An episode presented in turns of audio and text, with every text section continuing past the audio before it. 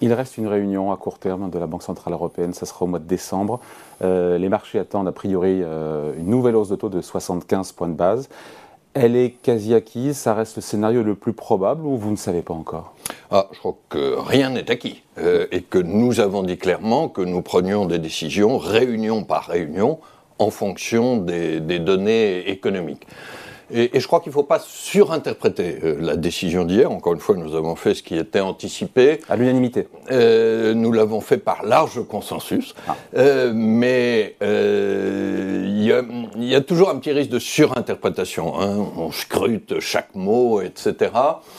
Et il me semble qu'il y a peut-être deux, deux, risques de surinterprétation opposés. Donc je veux, je veux être clair ce matin. Euh, d'abord, nous ne sommes pas abonnés à ce qu'on a appelé des hausses jumbo, euh, et donc nous ne sommes en rien obligés, lors de notre prochaine réunion, de reproduire la hausse de 75 points de base que nous avons mm. prise en septembre puis en octobre. À l'inverse, euh, dans l'appréciation du point d'arrivée sur les taux, ce que certains appellent le taux terminal. J'allais y venir.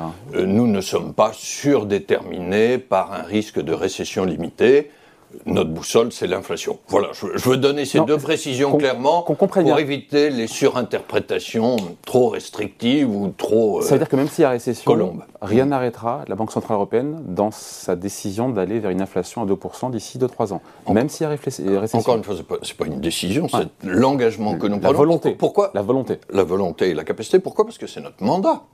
C'est notre mandat. Euh, les textes de nos démocraties, le traité européen, je vous rappelle qu'il a été adopté par référendum en France, nous confie comme mandat la stabilité des prix.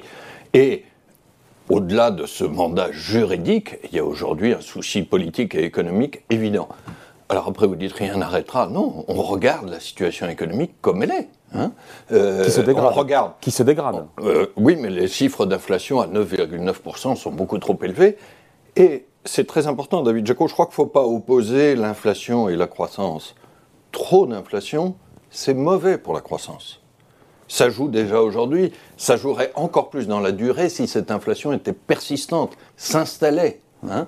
Euh, et, et, ça, je crois que c'est une expérience très forte, donc il faut mieux traiter l'inflation à temps, ce que nous faisons.